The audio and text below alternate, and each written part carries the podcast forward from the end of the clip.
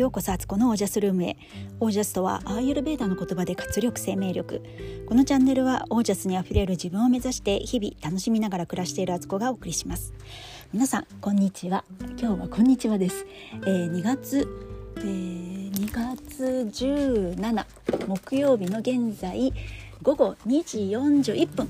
1441です。わーい。さらに今日は獅子座の満月ですよね。確か。夜中の1時半ぐらいに満月になってますよね。はいそんな日です。えー、今日ちょっとね早い時間に録音している理由は夜夕方からちょっとねズームが長いズームが入ってるのであのかなりバタバタすることが予想されるので早めに撮っとこうと思うのと、えー、とってもちょっとお話ししたいことがあったのであのこのボルテージが上がっているネタは新鮮なうちに出しておこうと思いまして、えー、録音を始めます。えっとですね今日読んでた本で三佐千鶴先生のねあの津田地区大学の教授でも前からね私もこのポッドキャストでは鬼ババカスローナたちをね何回かに分けて紹介してますけどあの、まあ、大尊敬している三佐先生の本のね違う本を読んでたんですよ。この題名は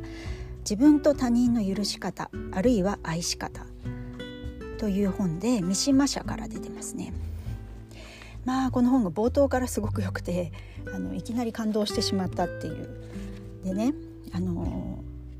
まだ途中までしか読んでないのであのもっとね感動する場所が出てくるかもしれないんですけどとりあえずあのこの部分ってあなんかとっても大事だなと思ったので紹介しますね。この本の第1章なんですけど恋も愛も超えた関係っていうところがあるんですね。でそこはなんか人って死ぬ時にあの何を後悔するかみたいなことが書かれていてそれがあの死ぬ時に死ぬほどのあ人生で後悔していることありますかと60代70代の人に聞くと一番多く返ってくる答えが死ぬほどの恋をしなかったこと。っていうふうに結構書かれてあの書く人が多いそうなんですよ。でそんな中でミサゴ先生の見解はねあのちょっと感動した部分読みますね。引用です子供を産んだ人は実に理不尽に産んだ子に求められる。産んだ子はもちろん母親でなくても育つし誰か親密にそばにいる人がいれば育つ。そしてその人を求めるようにもなる。しかし自分が子供を産み子供をそばに置いて子供に授乳し面倒を見る日々を重ねているとその子にとってどうしても自分でなければならないという理不尽な求められ方をしていることがよくわかるようになる。どの男性がこれほど自分を求めてくれたであろうか。どの友人がこれほど丸ごとの自分を受け止め受け入れてくれたであろうか。産んだ子供はただあなたがあなただけが欲しくてあなただけを受け入れたい。あなたはあなたであるだけで求められている。あなたがそばにいれば赤ちゃんは安心しそばにいないとあなたを求めて泣くしあなた以外の人に抱かれてもあなたに見せるような笑顔を見せはしない。おっぱいを飲ませている子供ならなおさらのことあなたはただ赤ん坊に誰にも求められたことがないほど求められあなたもまたそれに応える。それはとんでもなく贅沢な求められ求め合う喜びのはずだ。死ぬほどの声にも勝るほどの。これがねこの文章が私はすごくねちょっとねハッとさせられたしあのめちゃくちゃ感動しましたね。自分の体験がこう言語化されてるっていうところにあのあこういう見解ができるんだっていうことにね本当に子育てってこの過去2回のね放送エピソードでも私は、まあ、自分がねどれだけ産後にちょっとね大変な時期があったかって話してますけど結局それってすごい求められてたからなんですよね。でさらに自分もやっぱり自分じゃなきゃいけない自分をその子にとって私は特別なんだって思ってたから。その両者の愛の絡み合いが結構お互いを苦しませる部分もあって。っていうことなんだなっていうのがこのたまたまねこの2回2日前から私が話してたことが今日読んだ本で。なんかいろんなことがこれでなんか分かっちゃったみたいな感じなんですよね。かもさすが美佐子先生という感じなんですけどあそういうことかってやっぱりなんか性別を超えた愛がそこには存在するんだなっていうことがねあのすごく感じてたんですよ。であとね後半の部分でこう大事なこと書かれていてえっとそういう関係を持つことはあこれ引用です、えー、そういう関係を持つことは誰よりお互いを強くする赤ちゃんも母親も強くなるのだ。1人よりも2人2人よりも3人子供が増えていくとはそのように自分が求められる経験が増えていくということだ。絶対的に自分は求められているという思いがその人の存在への自信を強めていく。本当の女性の強さというのはおそらくそうやって作られ多くの女性に備わってきたものなのではないのだろうかと裏々と考える。これもねそうだ そういうことかと。なんか母は強しっていうのはもうお母さん自体があ私はもう自分のままでいいんだってどこかで子育てしていく中であの無意識のうちでも思えること。自己肯定感がやっぱり高まるんだなっていうのをあのこの文章からね読み取れました。まあ、だけどあのまた後半ですね。ちょっとここも伝えておきます。引用です。では子供を産まない人はどうしたらいいのか。そもそも子供を産まない男はどうしたらいいのか。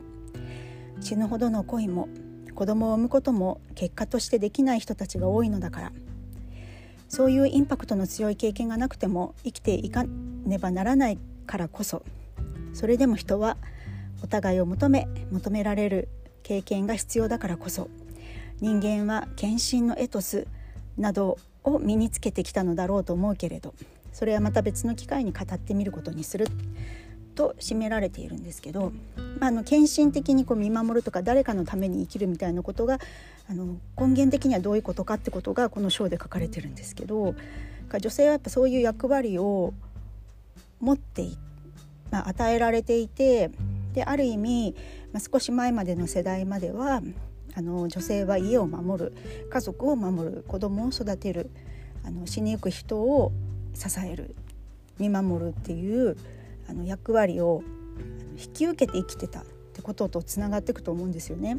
で今はもう多様な生き方があるし女性もそれだけに縛られることなく生きていくことがあの必要だっていうのが高らかに言われてますし本当にそうやって選択肢が増えることはいいことだと思うんですけど根源的にこういう関係性が実はあって、えー、社会とか人間関係っていうのは